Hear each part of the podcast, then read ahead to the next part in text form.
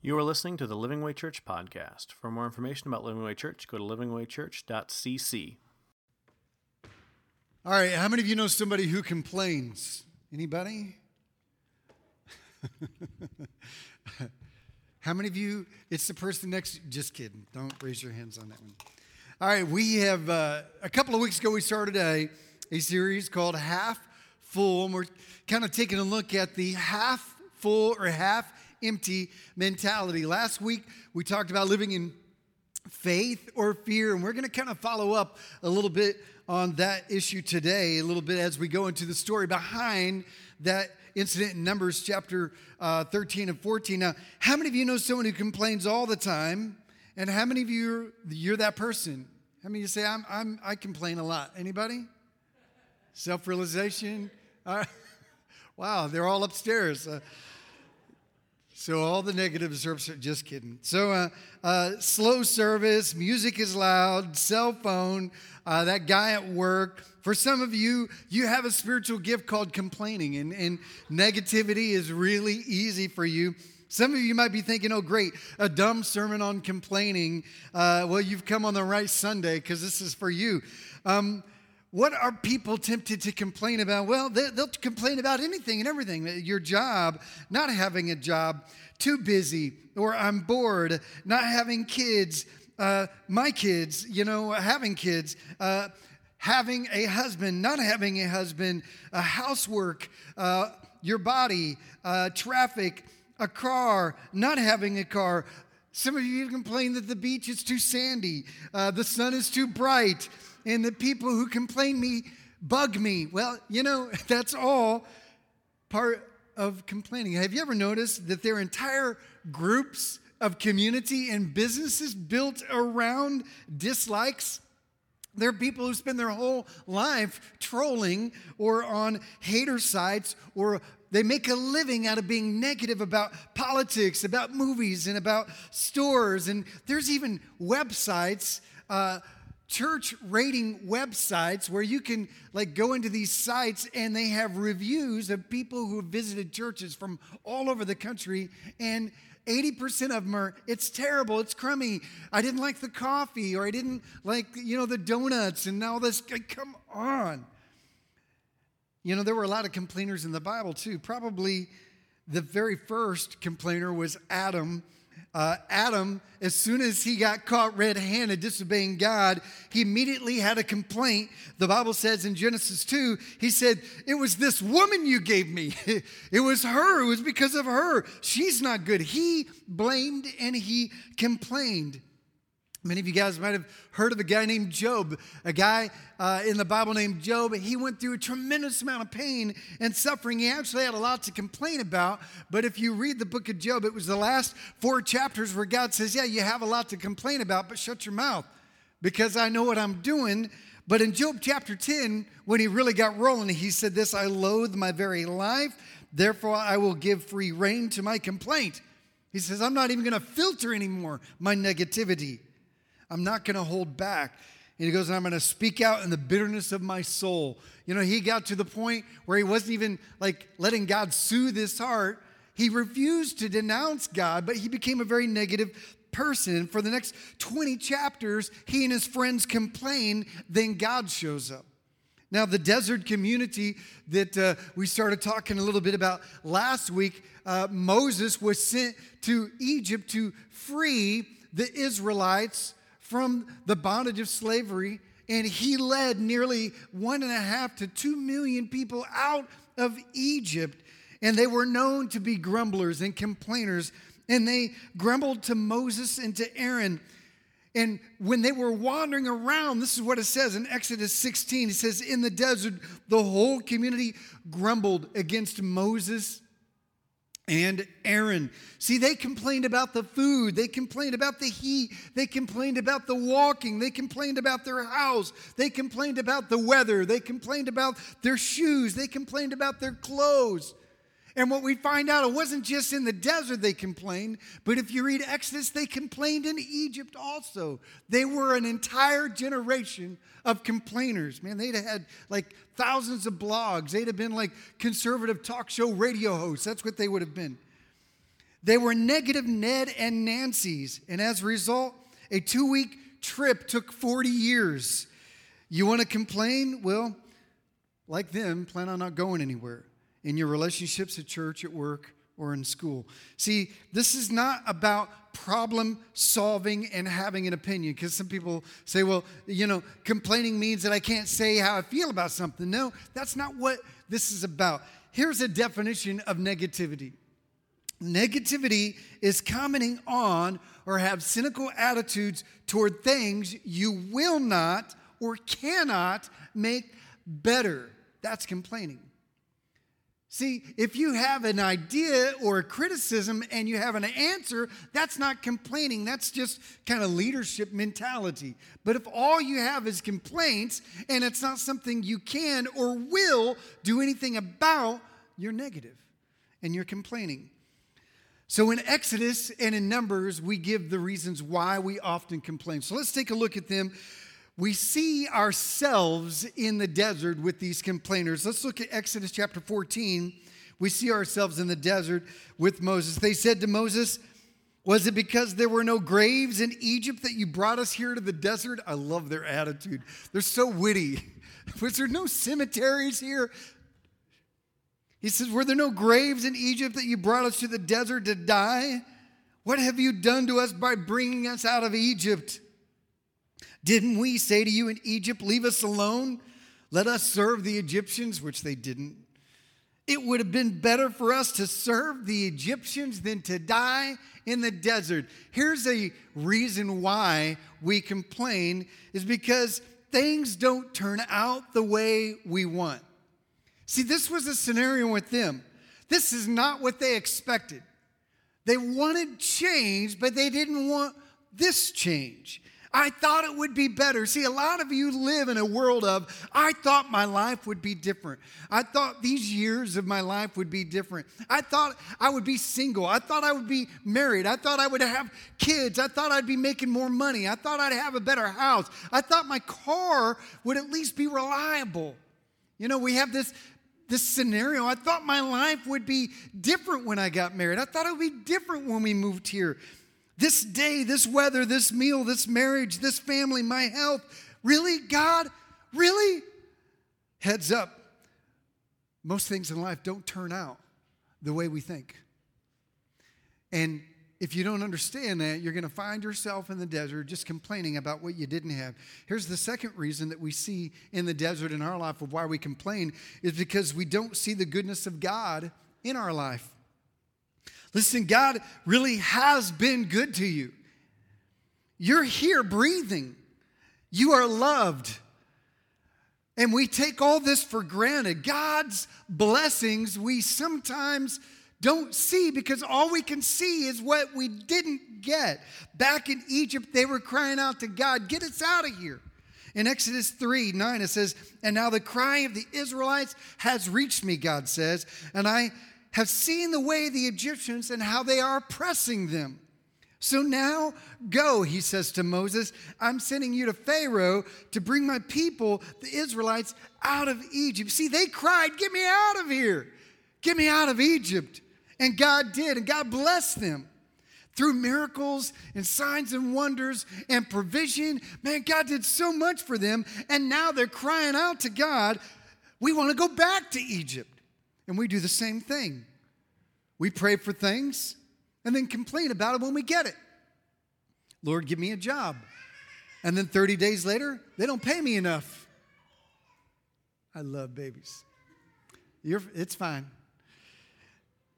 And you say, man, I prayed for this job and I wanted this job, and now 30 days later, I can't stand my boss. I need a new job.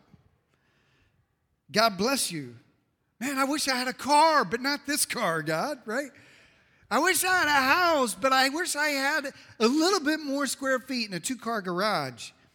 God, I wish I had a TV that was bigger than the one that I have, just a few more inches and was 4K. God, I love the 1080 and I love HDTV, but God, why can't I have a 4K?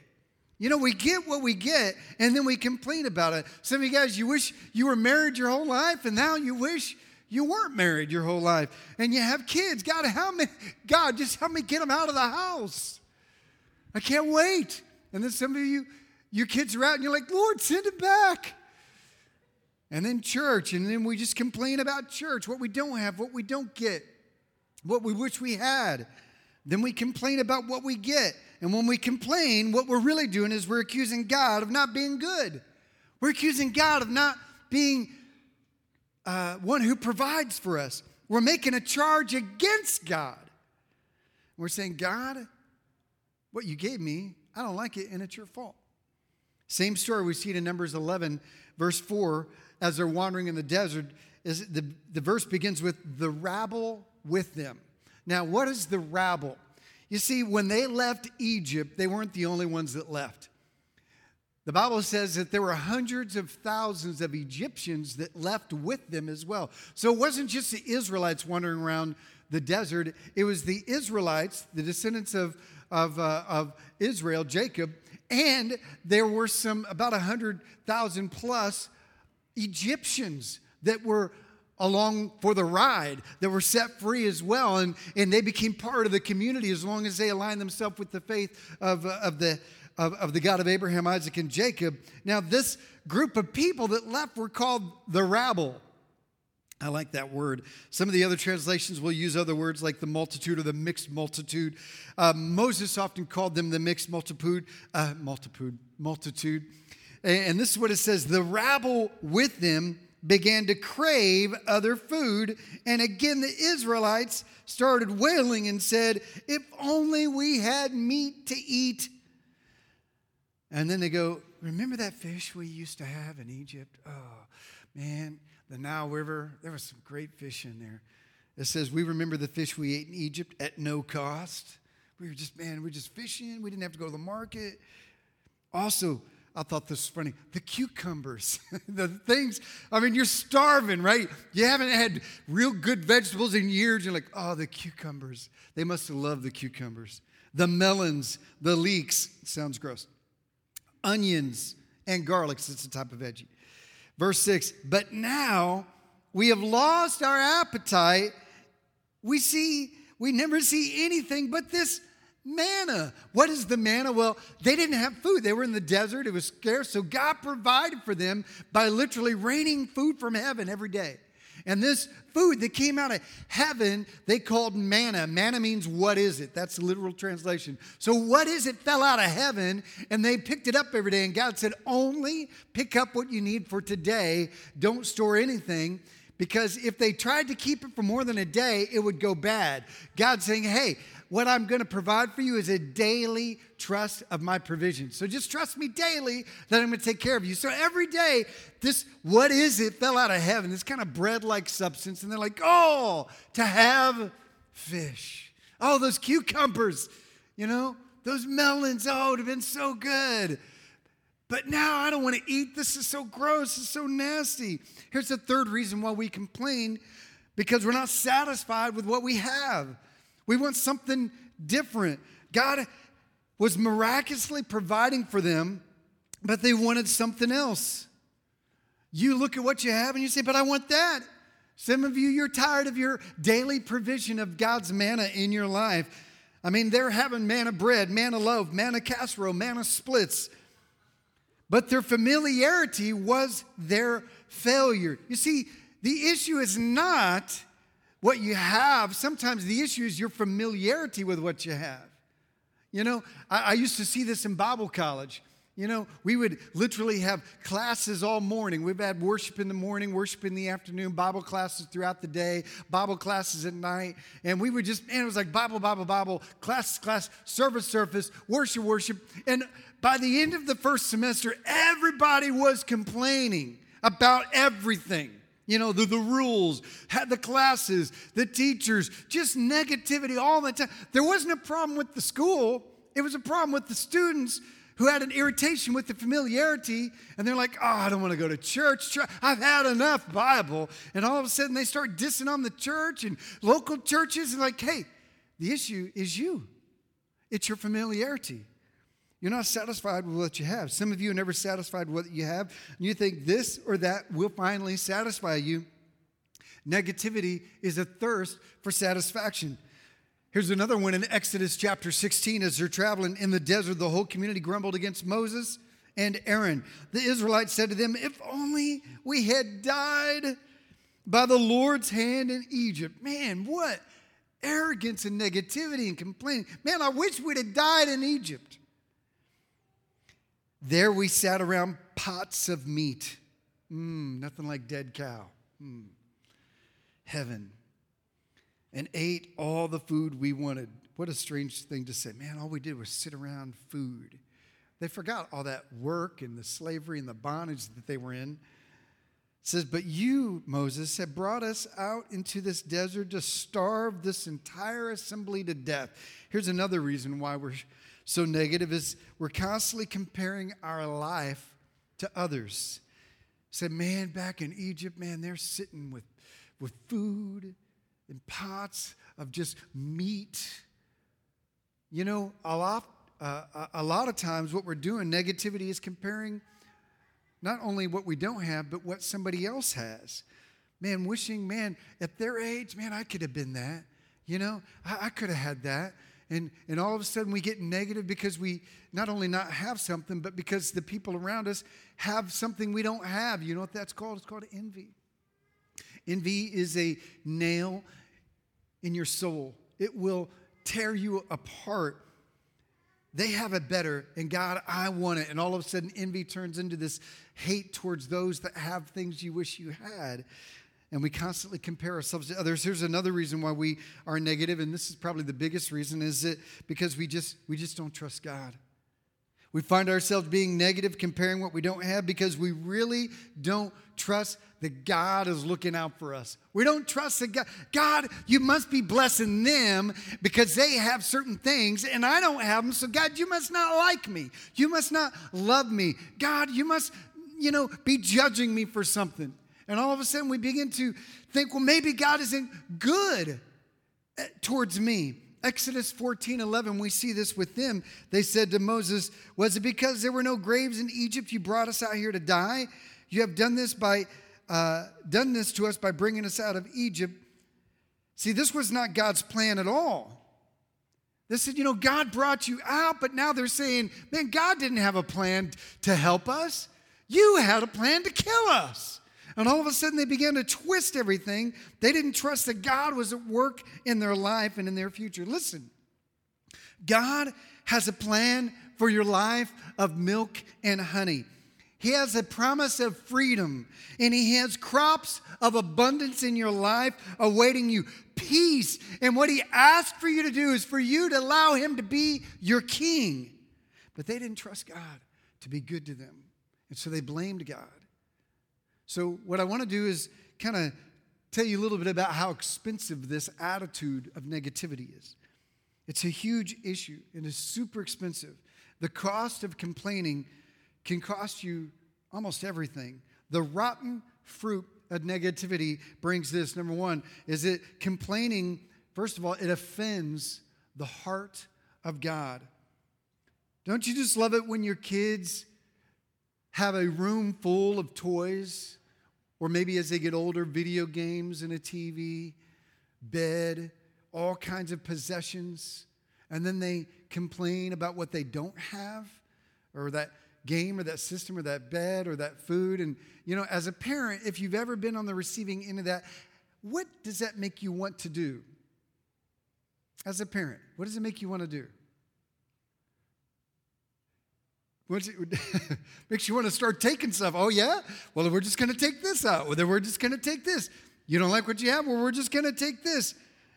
You see, what it makes you want to do is kind of bring the hammer down, not give them anything else, and to take out the things that they have to learn how to be appreciative of what they have. Listen, that little bit of seed of justice that we have is nothing compared to how God feels when we complain about what He's given to us.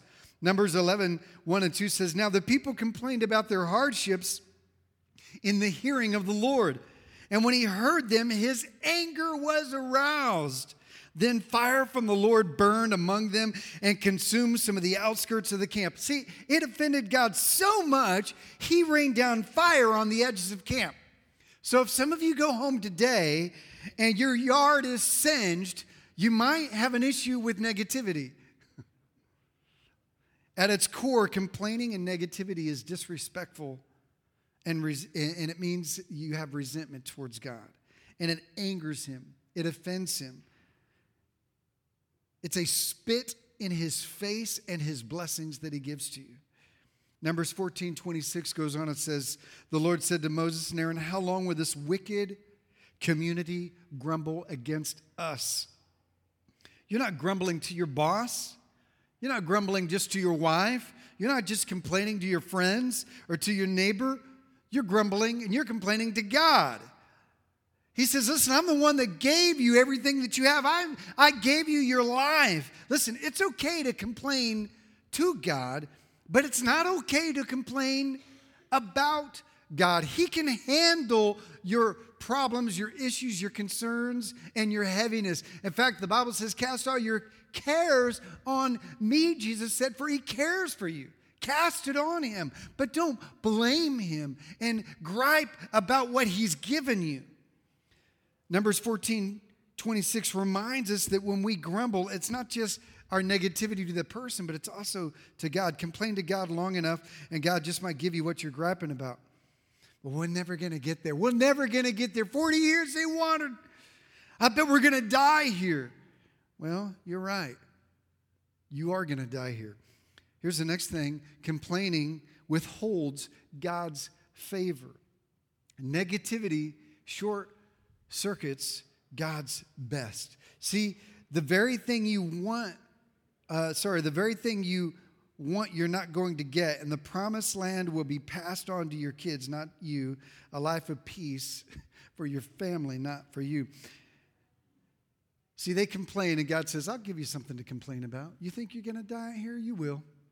You think you're not going to have any great food or any, you're not going to have meat, no, you know, you're not going to have a nice big juicy steak and some vegetables. You're not going to have mashed potatoes. You're right. You're going to eat manna until the day you die. You're going to wander out here until it's over. Negativity is self fulfilling. Some of you, you, you complain about your situation in life and you can never seem to get out of that hole that you always feel like you're in. Well, check your heart. Check what you're saying. Check your attitude. Numbers 14, 29, he goes on to say, In this wilderness, God says, your bodies will fall.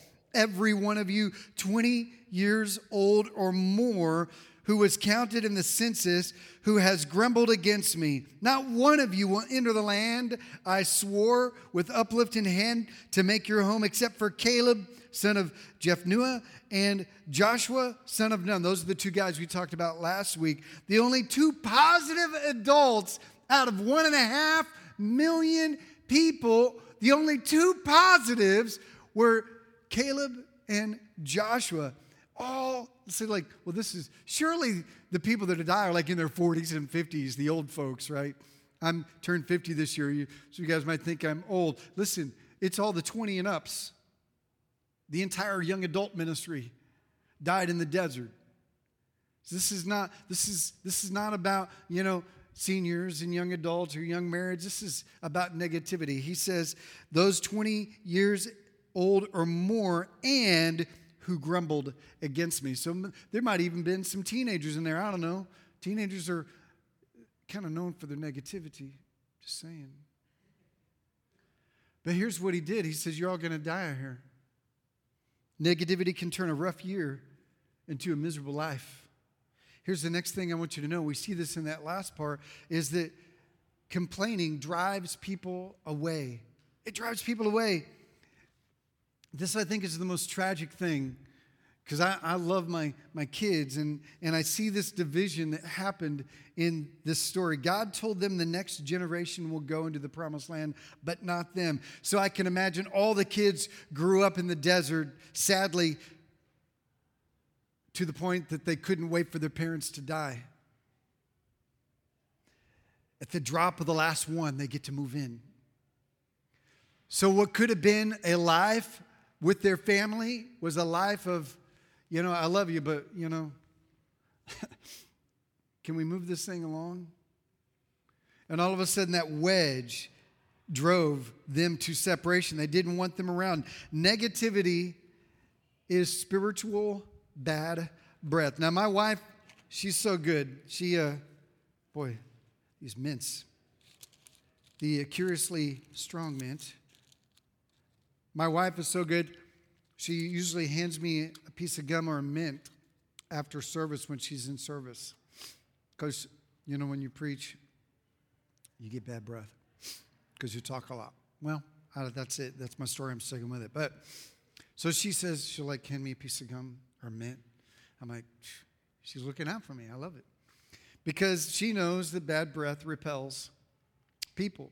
Now, don't raise your hand and don't look at anybody, but sometimes bad breath is like really gross, right? And you're like, you know, I don't want to, you know, you don't want to add to the conversation because it might prolong the conversation type of thing, you know? And so you just want to just play cool, be nice. I'm glad that most of you are nice about it. Um, when you're around someone with bad breath, uh, what, do you, what do you do? you like the right, the close talkers, hey, what's up? Right? Like, I'm doing good. And what do they do? They press in. It's like you back up, and they press in, and you back up, and you're like, uh, oh man, I just want the conversation to be over. See, some of you have spiritual bad, uh, bad breath in the same way your negativity causes people to back up. Your negativity causes people to take one step away from you. And as you try to press in with your negative attitude and your complaining, all that does is cause the people around you to keep backing up, to keep moving away from you. Here's a recipe for being miserable in your marriage. Are you ready? Go home and complain. Here's a recipe for a miserable time at work. Be negative at work and complain. You want to have a miserable relationship with your children? Here's an easy one go home and complain about everything they do. You want to have a miserable relationship with your wife, with your husband, with those around you? You will miss out on God's promised land for you if this is your attitude. We see this in this story. Honestly, if you want to complain, you can find anything to complain about all day long. And some people, I'm trying to give you a breath mint today trying to give you spiritual help today. If you'll just, I'm just sliding it to you. If you can just receive this and allow this attitude to change, you're going to see things happen in your life. We often have preconceived biases that can actually change the way you process your thoughts and lead to depression and a poor view of life. It's time to change. Negativity is a sin and it is damaging and it is destructive. So choose to quit complaining. I want to share with you real quick restraining our complaining, how to walk out of here today with a new, fresh breath of life. It's time to deal with the rabble, the what, the why, and the how. We see this in Philippians. So take a look at it in Philippians chapter 2. Here's the first thing this restraining our complaining. Stop complaining and start thinking thanking, like thank you, thanking. This is the what? Philippians 2:14 says, do everything. Everybody say everything. Do everything without complaining or arguing. Stop complaining. This is not just a verse for your children. This is a verse for grown-ups.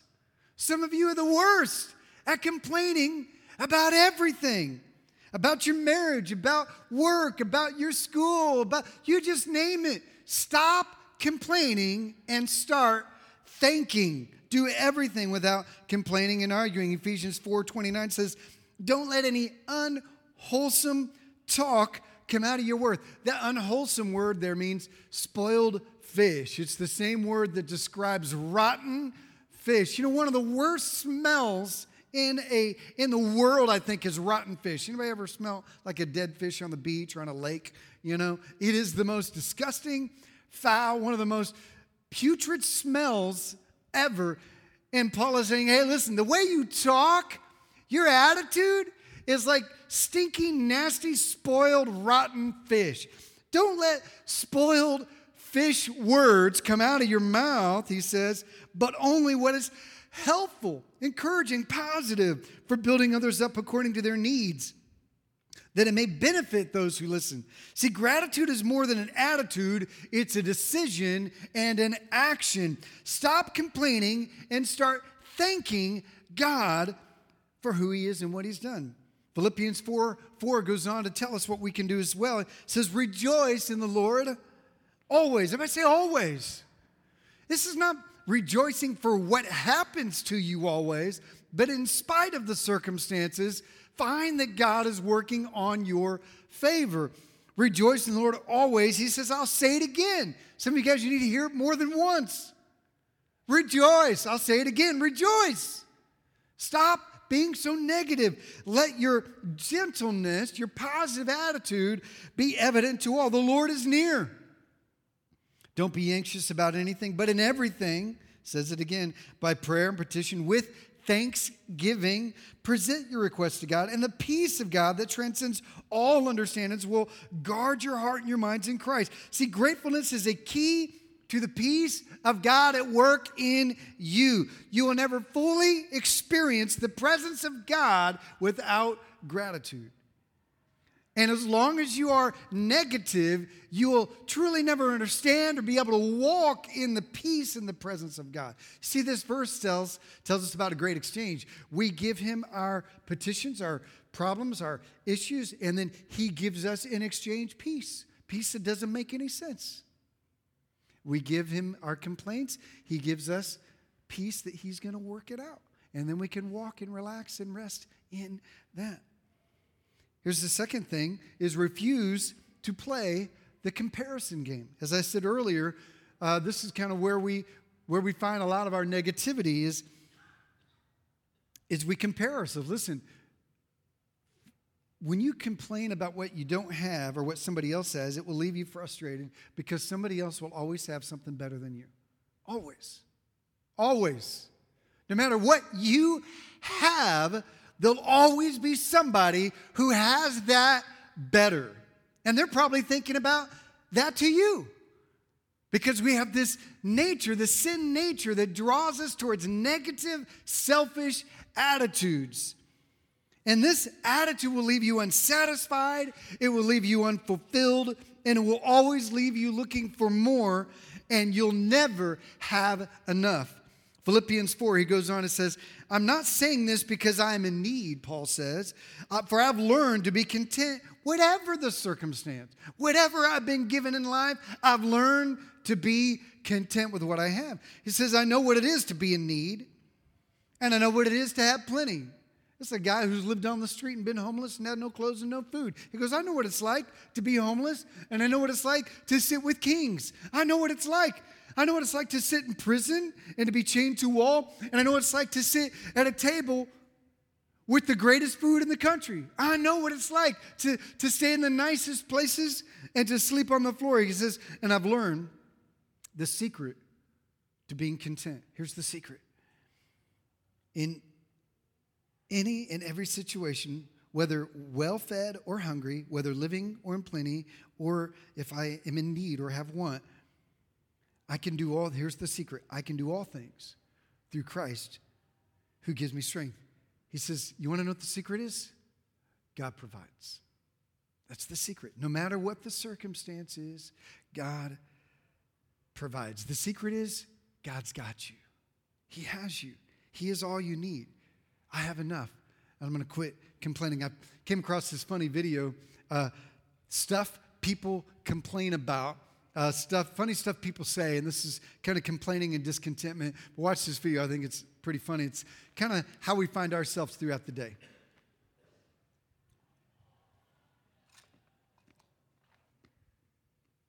And then realize that my flight is only 90 minutes long. I mean, come on. so tired. I think I slept too much. Honey, the fridge is full. Babe, my coffee mug is too tall for the Keurig. What am I supposed to do with my leftover chicken fajitas? I'm hungry, but I'm not like hungry, hungry. I'm not hungry, hungry. I'm not hungry, hungry. I'm not hungry, hungry. I don't even know if I'm hungry.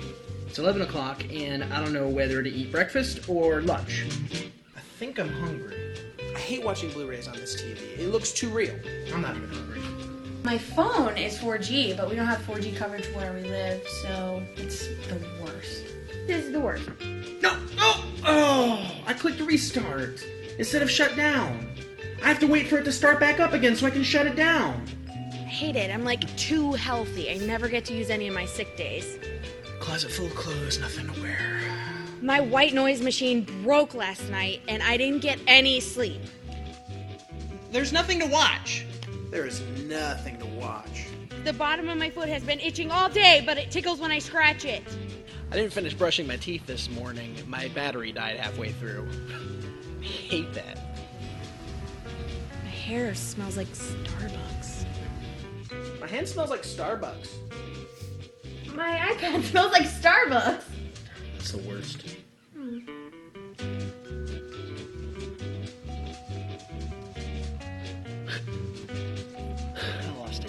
it. Just shoot me. Ah, just shoot me. Put me out of my misery. Kill me now. Just shoot me in the face. Wasn't I just chewing gum? I don't remember spitting it out.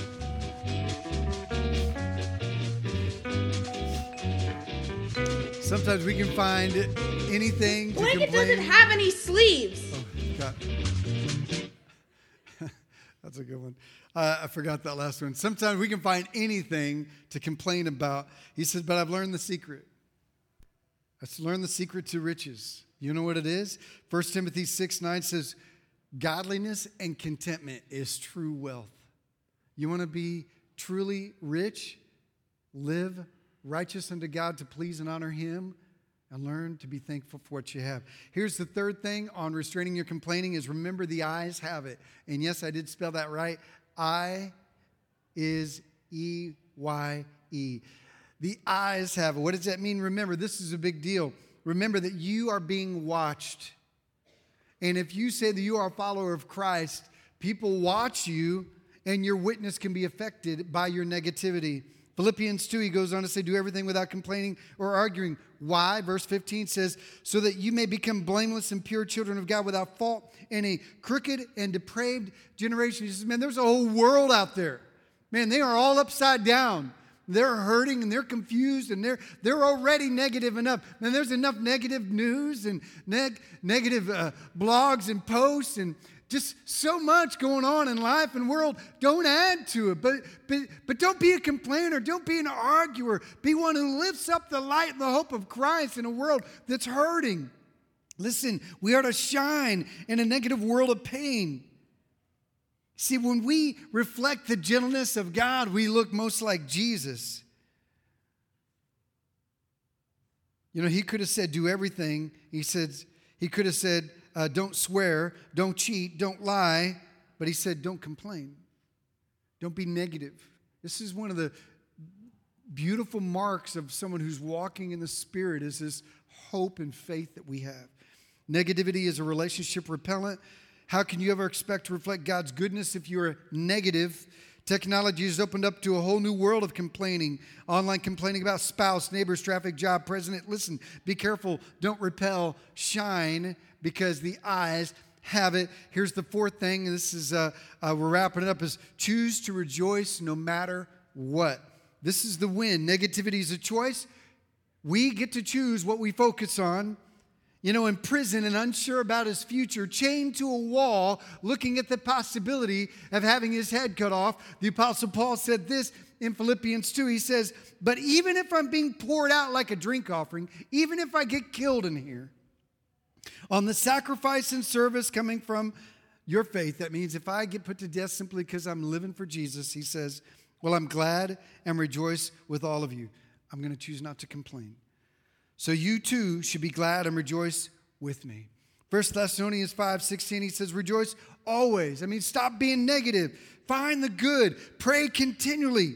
Keep God's perspective. Give thanks in all circumstances, even when it doesn't make sense, for this is God's will for you in Christ Jesus. Here's the how, and we're going to wrap it up with this. Here's the how. Galatians 2:20 says this: I have been crucified with Christ, and I no longer live, but Christ lives in me. The life I now live in the body, he says, I live by faith in the Son of God who loved me and gave himself up for me. How could he say that? How could he, in the midst of all that he was going through that was falling apart in his life, say that? Well, it's because he already died. He already died to himself, he already died to this life. He discovered that his story is actually his story. Here's the last thing, and we're going to wrap this up. Is number five is become an extra. Become an extra. This is the how. See, Paul was no longer the star of the story.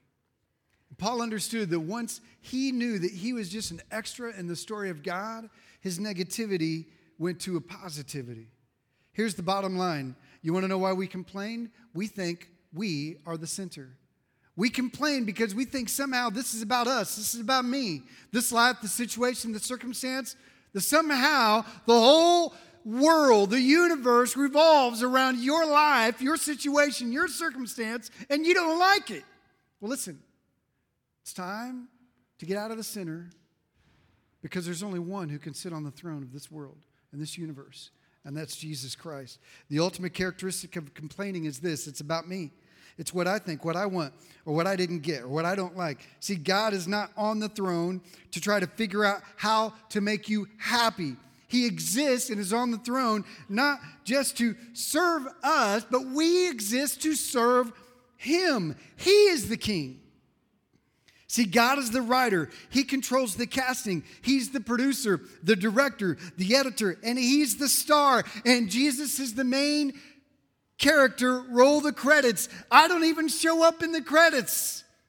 I don't show up. You know, if you watch a, a movie and there's like thousands of extras, their names don't show up in the credits because it's not about them. They're just an extra.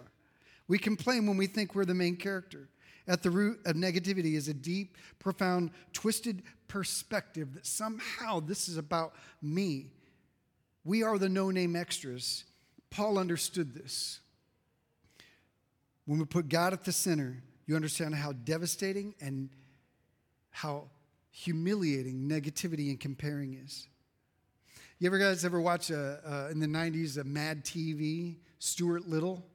Okay, Stuart Little was a grown adult who acted like a child, and he was always like, Look what I can do! Look what I can do! He was always doing it. Anybody ever watch that? It was ridiculous, but Yes, a few of you, the rest of you just think it's stupid. Well, it was stupid. It was a grown person acting like a child, and his mom was like, Stuart, Stuart, just sit up. No, no, no. And he was always, it was hilarious because it was a grown man being a child. And some of you, just like that, are acting, look what I can do. No. That's exactly how some of you are. Listen, stop trying to be the center of the story. Change your view. So, how do we show this gratitude? By looking at what we have and those around us with thankful, grateful, helpful, and generous hands. For the next five days, I want to give you a challenge. Write down five things each day that you are thankful for. Maybe even post one of those things on Facebook or Instagram. Five days, five things you're thankful for each day. Be thankful and watch what happens. See, negativity is a heart issue. Jesus said this in Luke 6. He says, For out of the overflow of the heart, the mouth speaks. Check your heart today. Everybody go, check your spiritual breath. You know, like I said earlier, negativity is, is spiritual bad breath. Anybody need a mint today? All right. Woo. Good stop. Anybody else? Anybody else? You okay, okay, Sam? Nobody else? All right. Here you go. You ready? But I got a big boy to give out. Who, who wants the big one? I'm not going to throw this up. Uh, you can come down and get it. It'll be right here, man. All right? Because it's open. It will. Altoids for everyone. Altoids for you. Altoids for you. That's Oprah. All right. Here's the deal Psalm 34 8 says, Taste and see that the Lord is good. Check your heart, check your spiritual breath. Listen to what God is saying. Taste and see, like a mint of freshness on your soul. Taste it and see what the God of all creation has to give to you to change your negative into a positive, your half empty into a half full life. So, five days, Five things each day you're thankful for. And let's turn our negativity around in 2019. Don't end up wandering in the desert just because all you can see is what's around you. Trust that God is good and He loves you. Let's pray. God, I thank you, Lord, that right now there are those, those here that need to know how much you love them and care for them. And God, I know that there are probably those in this room that are, that are hurting and struggling right now and, and have a heaviness on their heart. Um, God, at work and their marriage or whatever situation they're in. And Lord, I just pray that right now, Jesus, that you would work in their heart and their life. If you're here this morning, you say, That's me. I, I'll be honest with you, Ted. Uh, more so, I want to be honest with God that I have been negative. I've been complaining about my life, about my marriage, about my kids, about my job, and I don't want 2019 to be a year that just drives me into depression because I can't see how good you are. Let's just take a moment, just say in your own words, God, forgive me of my negativity.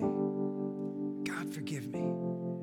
God, help me to see your goodness in my life. God, when I start to feeling like you don't love me, God, help me to remember the cross of Jesus Christ, which is a forever emblem of your great love and goodness to me. Pray that you would help me to trust you and to know you as the provider. Because I can do all things through you, Jesus. I can get through this because you're good. In Jesus' name, amen. Thank you for listening to the Living Way Church podcast. If you enjoyed this message, we hope you come visit us in Garland, Texas. For directions and more information about the church, go to www.livingwaychurch.cc.